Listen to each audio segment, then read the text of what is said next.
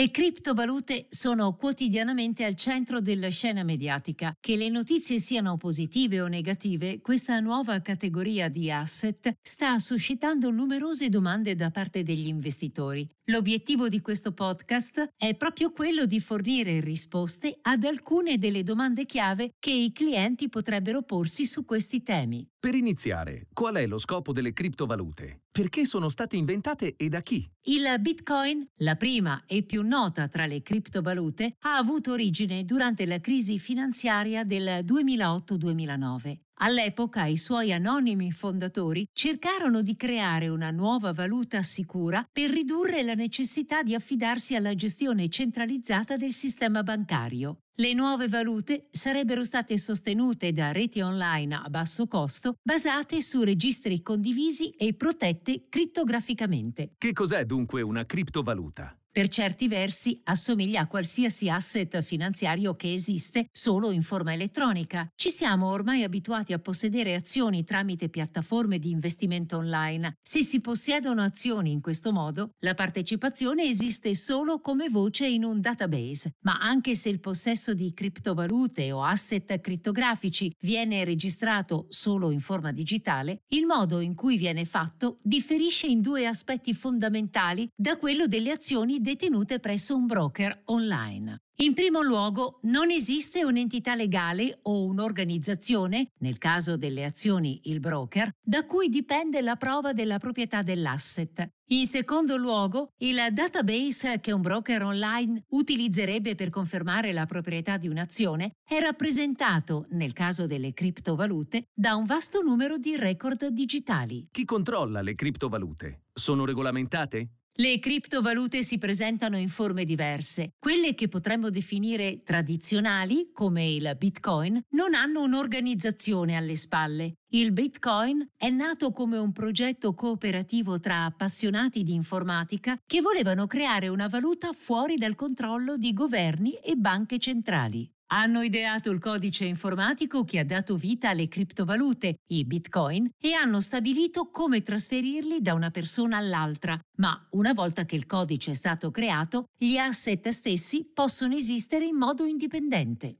Il codice sottostante alcune criptovalute è aperto a chiunque per essere letto e migliorato e così generazioni successive di appassionati contribuiscono a perfezionare il sistema, sempre senza alcuna struttura legale formale. Se da un lato questo accesso open source ha portato a una maggiore collaborazione e innovazione all'interno dell'ecosistema, dall'altro significa che il codice può essere facilmente copiato e distribuito. Questo ha portato alla nascita di oltre 19.000 criptovalute e mette in luce la necessità di livelli adeguati di ricerca, cautela e due diligence. Al momento le autorità di regolamentazione finanziaria non normano le criptovalute. Alcuni governi, tuttavia, hanno vietato ai propri cittadini l'utilizzo di criptovalute. Altri hanno imposto restrizioni agli intermediari che offrono l'accesso a tali asset. In generale, però, il panorama normativo è in continua evoluzione. Che cos'è la blockchain? Blockchain è il nome dato al modo in cui vengono mantenute tracce della proprietà delle criptovalute. Quando il proprietario di una criptovaluta, come il Bitcoin, avvia una transazione, i dettagli della transazione, l'importo da trasferire e la sua destinazione, vengono raggruppati insieme ai dettagli di altre transazioni avviate più o meno nello stesso momento e formano dei blocchetti di dati. Questi vengono poi verificati utilizzando una complessa serie di funzioni matematiche. Una volta verificati,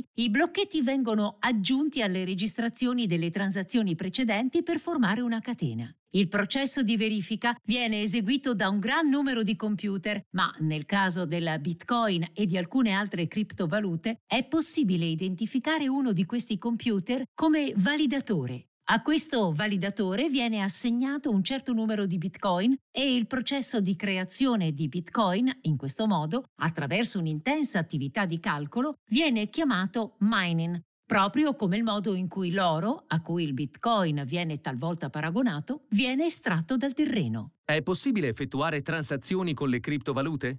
In teoria sì, è possibile utilizzare il bitcoin e le altre criptovalute come riserva di valore e mezzo di scambio. Nella pratica è più difficile. Pochissimi negozi, aziende o privati accettano pagamenti in criptovalute. Se si possiede una di queste valute e si desidera spenderne una parte, probabilmente si dovrà prima convertirla in sterline, euro, dollari o altre valute consolidate. Le ragioni sono varie, forse la più importante è l'estrema volatilità riscontrata finora nel loro valore, che le rende un mezzo di scambio inadeguato. Inoltre, i distributori al dettaglio hanno bisogno di tecnologie per accettare i pagamenti in criptovaluta. Le infrastrutture che collegano le criptovalute e le blockchain al mondo off-chain si chiamano RAMPS e si stanno gradualmente diffondendo solo ora. I più grandi investitori hanno investito in Bitcoin. Hanno ragione? Elon Musk è tra i più famosi acquirenti di Bitcoin, ma anche molte istituzioni finanziarie hanno fatto lo stesso, comprese alcune note per avere un approccio difensivo e di lungo termine per la conservazione del capitale. Le istituzioni che gestiscono denaro per conto di altre persone, a quanto ci risulta, non hanno investito più di un paio di punti percentuali del denaro dei propri clienti in Bitcoin o in altre criptovalute. La loro decisione riflette la convinzione che alcune criptovalute devono ancora dimostrare di essere in grado di mantenere quantomeno un certo valore. Ad ogni modo, nonostante l'estrema volatilità, il Bitcoin ha comunque registrato un'enorme crescita rispetto a 5 o 10 anni fa. Il Bitcoin merita di essere chiamato l'oro digitale? Ci sono sicuramente dei parallelismi, nonostante le ovvie differenze.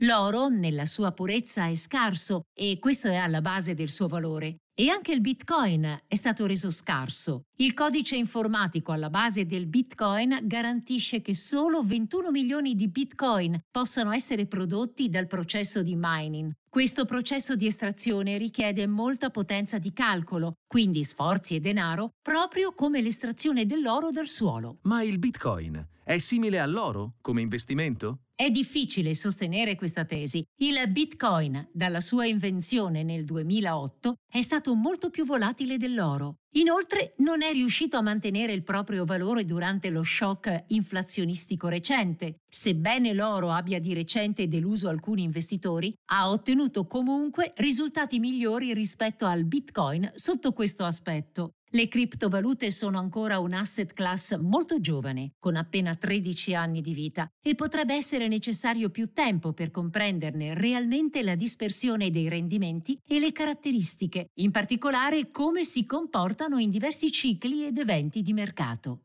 Come per tutti gli investimenti, tutto dipende dalla propensione al rischio e dal rapporto rischio-rendimento. Proprio come nelle corse all'oro del passato si poteva guadagnare di più vendendo picconi e pale a chi cercava l'oro piuttosto che cercarlo da soli. Oggi ci possono essere opportunità per gli investitori che sostengono le realtà legate alle criptovalute e alla blockchain. Questi asset possono aver subito un forte calo negli ultimi mesi, ma rimangono una parte importante e molto discussa del nostro sistema finanziario. In Schroeders continuiamo a svolgere ricerche in questo settore per individuare possibili opportunità che potrebbe valer la pena indagare più da vicino. Dal pezzo Criptovalute e blockchain. Come rispondere alle domande dei clienti di Marita McKinley, Head of Digital Asset Strategy, Operations Innovation UK del 24 giugno 2022. La presente registrazione audio ha scopo meramente informativo e non deve essere intesa quale offerta o una sollecitazione ad acquistare o a vendere qualsivoglia tipo di strumento finanziario. Le opinioni e i pareri contenuti nel presente documento non rappresentano necessariamente la visione aziendale formulata in altre comunicazioni, strategie o comparti di Schröders. Per maggiori informazioni si consulti il sito www.schröders.it.